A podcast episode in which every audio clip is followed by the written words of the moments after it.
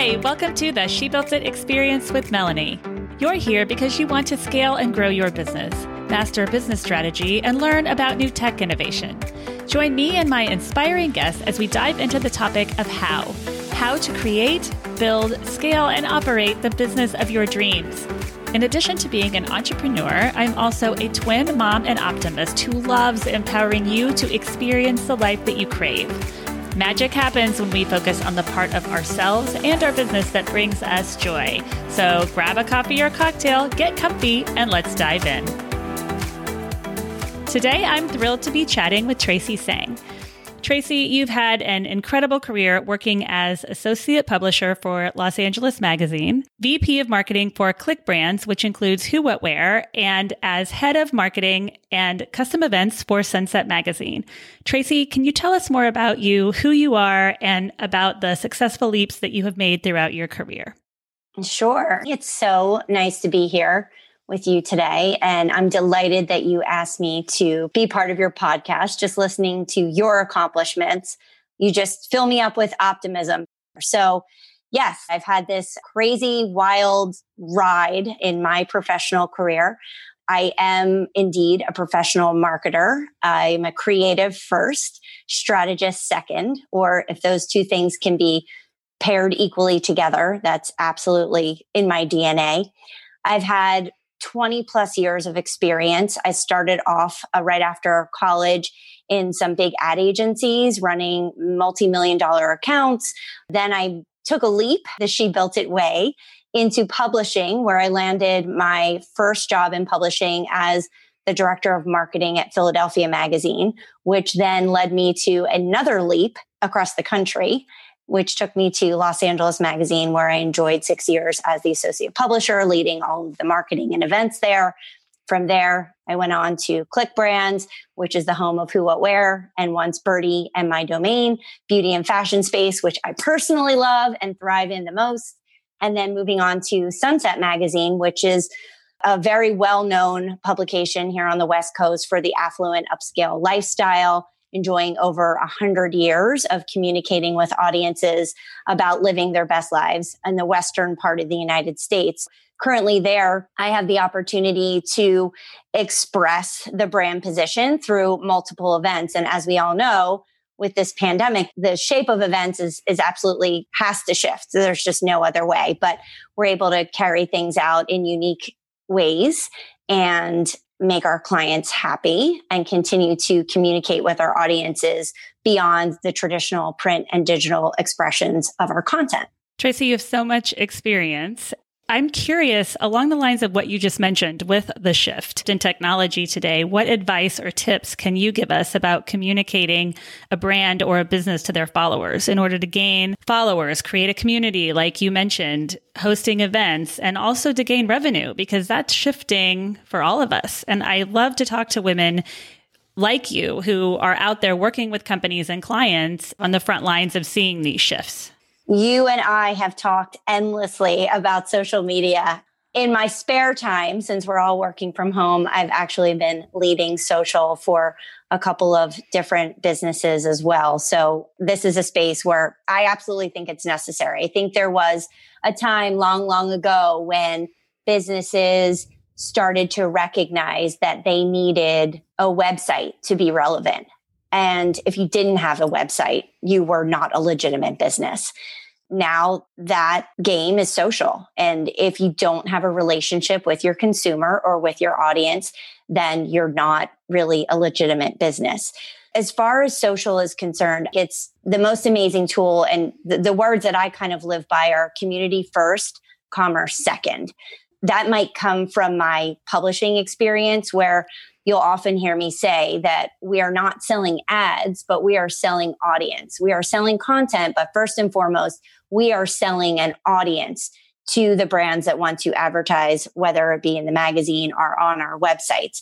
Ask the community what they want, start a dialogue with them, have a conversation with them answer every single DM that you get. I find this to be a very common mistake where brands or individuals, maybe even influencers won't answer their DMs or will not respond to comments.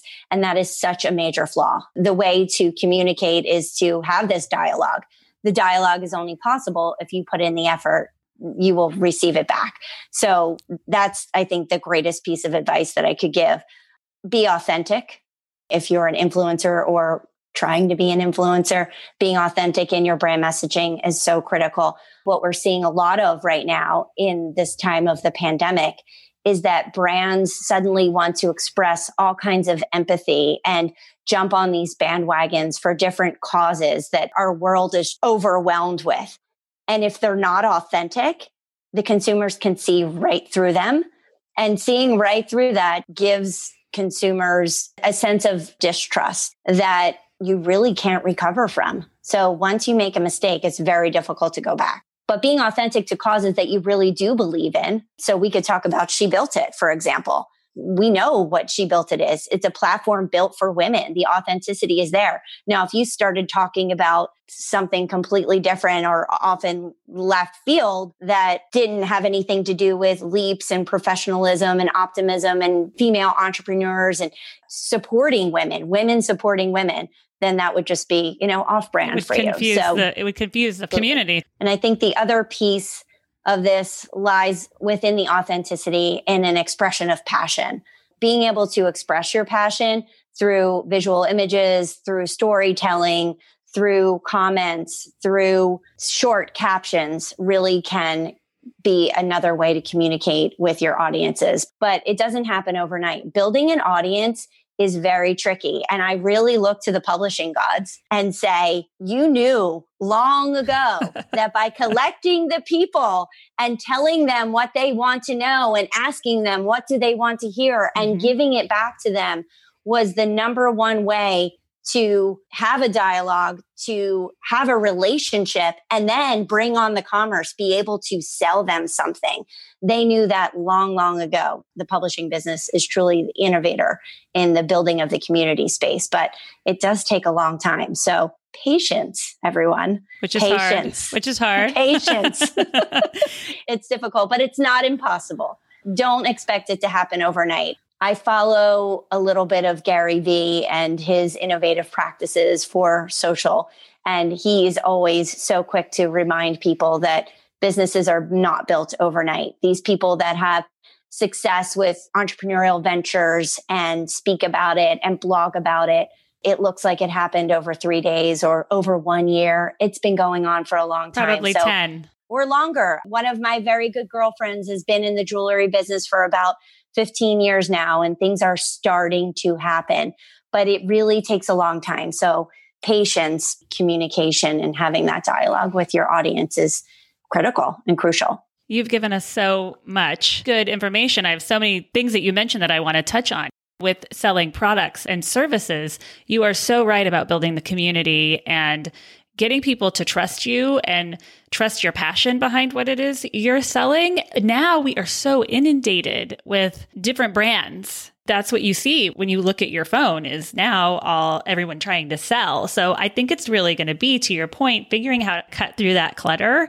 and really connect with your consumers to where it's more than selling a product because from the women I've talked to, everyone had to shift and pivot so fast. Someone that might have been selling their products in brick and mortar and had online sales also, but had to do that shift to where it's now primarily all online. And okay, where else do we need to be online where our customers are living where we're not there yet? And how do we get there? It's been such an interesting shift. And I'm sure you saw this with Who, What, Wear also. Absolutely. But I think you bring up another good point. So I hear a lot of my friends say, oh, I saw this Facebook ad and I bought this t shirt or I bought these leggings or I saw someone post something the other day where she purchased this beautiful cashmere coat that was displayed in a Facebook ad. And the coat arrived and it looked like a crumpled right. up Muppet costume, right. right? This is not about building a business. That's a one off consumer. That's not who you want. You want recurring revenue. You want to have a dialogue. You want to have a relationship another important thing to think about is that you can't go dark. If you go dark during this time, you're going to lose your audience. So you always have to have a presence and always have a voice. So at Who What Wear, we talked a lot about always on. So whenever we prepared a campaign for a client, whether it was Estee Lauder or Gucci or J. Crew or Cartier, there was this always on presence so that we could communicate with the Who What Wear audience at, on multiple levels through emails, through social, through our digital channels. When we had Who What Wear collection at Target, which they're really two separate businesses. We have Who What Wear, the media business, and then Who What Wear that many people know. If you have, if you've got something in your closet from Target and it's cute and you wear it, chances are it's Who What Wear because everything is adorable, on trend, and completely affordable. That was a completely different initiative, but the always on mentality is another component that brands need to think about as we move into this time where physical presence was a way that we could have a relationship with our consumer. If you had people walking into a car dealership or on a Saturday brunching with your girlfriends and shopping along Montana or wherever you happen to be or live.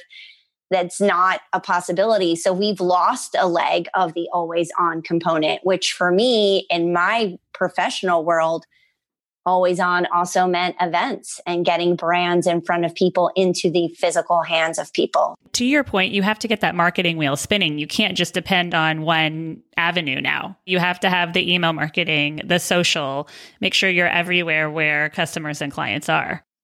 Correct. Integrated marketing, right? all channels, right? all channels, all the time. In order to be a marketer, you need to be a great communicator for younger people listening to this podcast, one piece of advice that's a complete sidebar here is if you ever have the opportunity to work in an ad agency, do it, especially if you can do it right after college or early on in your career, because it will grind you. It will grind you. And it is difficult and challenging, but was the best opportunity for me to learn the entire marketing, communications, advertising business, everything from all the important tent poles from research to media to data to the importance of direct response and communications through voice, through imagery, through digital, through copywriting and design. At the same time, learning how to be a client leader and manage people's money and their campaigns, which is very important because if you make a mistake and you just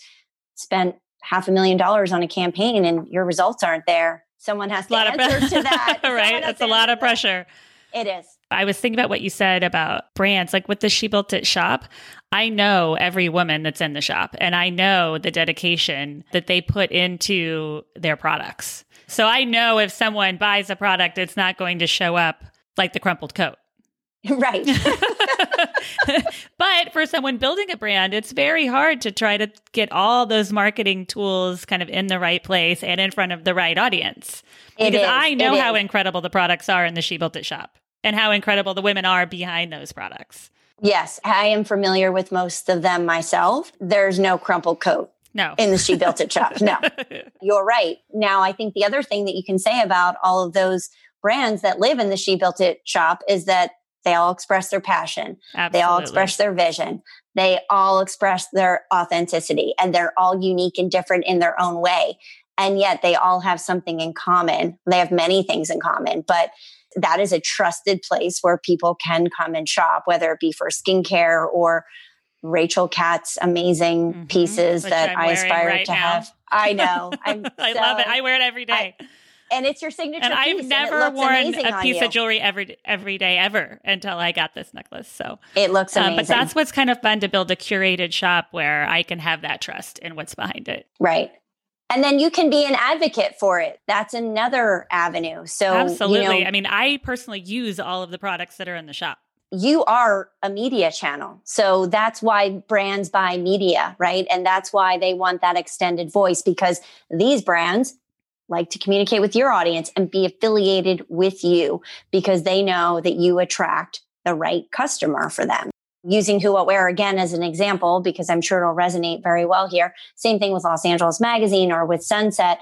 The brands that advertise with us are brands that want to be affiliated with our brand and at the same time know that the audience that we provide and that we serve up is exactly the cohort that they're seeking to attract and to target. You have been very successful in managing teams and projects and making events happen. Can you tell us how you approach building a team and what you think makes a good leader? When thinking about building a team, someone taught me long ago that you should surround yourself with people who have skills that are outside of your comfort zone or outside of your skill set. So, for example, at Los Angeles Magazine, I produced well over 100 events per year. I had a pretty significant team for a relatively small company. Los Angeles Magazine operated much like the Wizard of Oz, where we were a couple of munchkins behind a big curtain, and there was a lot of things going on with a very small staff. But to be able to surround yourself with people who know more than you or are better than you in certain areas, yet have the confidence to not be envious or jealous or be in control of those people at all times, to me, makes a successful leader. Someone who can give the team the space that they need to do their best work, give them the space that they need to be trusted and to work autonomously. That's a great leader. And not to pat myself on the back, but I think I've been at enough companies now to leave a trail of expert colleagues who have gone on into great roles who continually send me texts and emails and say, I just want to thank you for oh, being great. the best boss ever, right? Things that's like so that. Great. That just but see, that motivates me. So another attribute of a great leader is to always act positively and with honesty. So having a transparency in order to have the tough conversations, but at the same time, always encouraging people to do their best work and soar in the way that you know that they can. Sometimes that means pushing them. Sometimes that can be uncomfortable, but over time and with wisdom and a little bit of experience, you can conquer that and it becomes easier. It can be kind of scary to surround yourself with people that know more than you. But that's the only way a business can grow. When I'm looking to hire someone, I'll say to them, I'm looking for someone who's going to push me.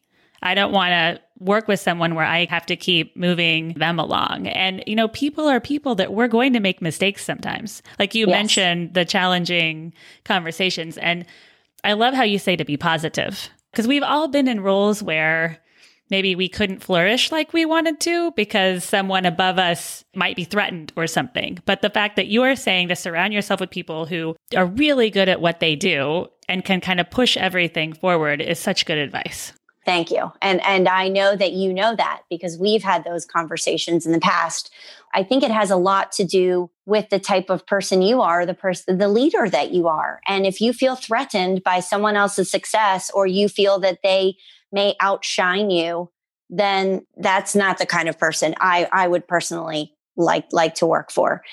I think I've also been really fortunate to work for some amazing leaders I've been really abiding by this philosophy of the more you practice something, the better at it you will get. If you practice positivity, you practice being happy, you're going to be happy. So you're going true. to get better at being happy. So if true. you worry all the time or you feel threatened all the time, you are practicing the worry. You are practicing being threatened, you are practicing negative characteristics that will then become part of your way and everyday life. And sometimes this can happen subconsciously. So I've been very cognizant of trying to practice things that are good, being happy, being positive, and so on. It's but really smart.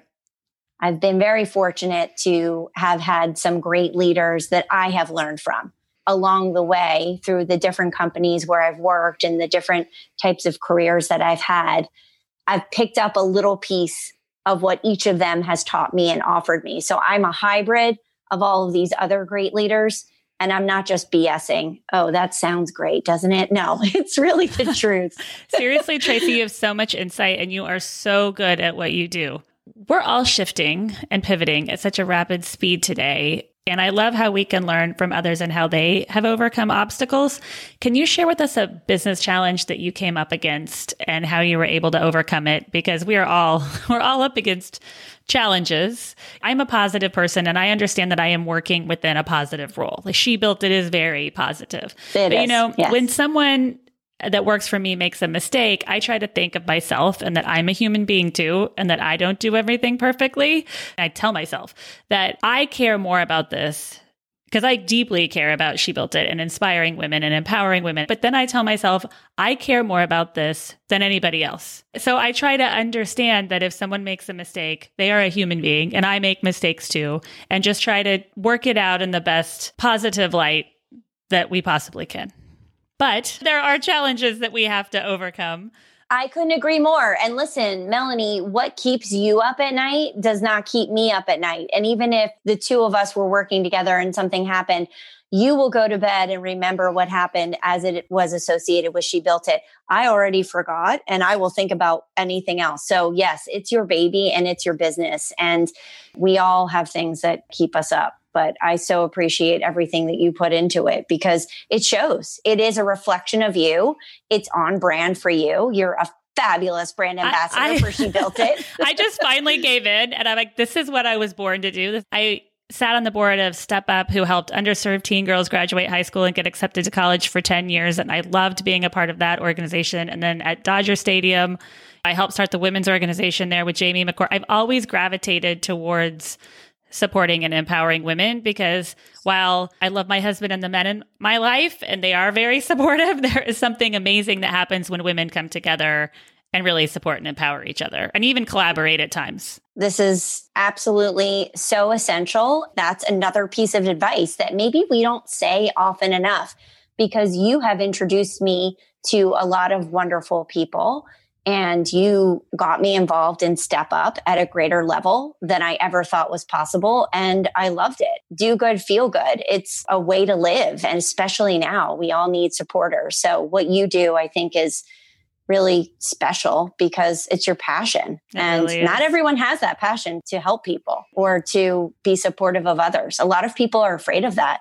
A lot of people feel threatened. A lot of people don't want to see others succeed it seriously makes me happy when a woman in the She Built It community, when her business is flourishing and she's doing really well. And that's what She Built It is at the core all about. And I'm sure we could talk for days about the opposite of that, where we see too much of the degradation. And I don't just mean in what's going on in our world at any given time, right? We all know a little bit too much, and maybe we've we've gotten too smart over time.